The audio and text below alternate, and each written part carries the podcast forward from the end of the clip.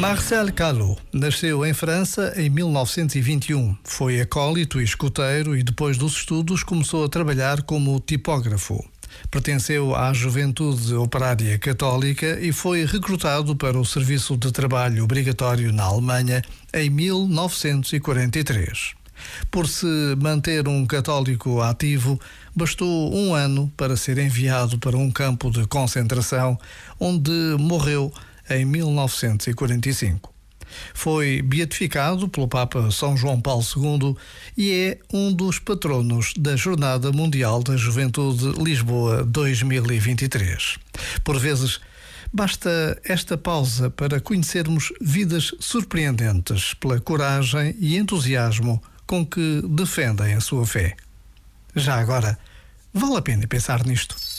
Este momento está disponível em podcast no site e na app.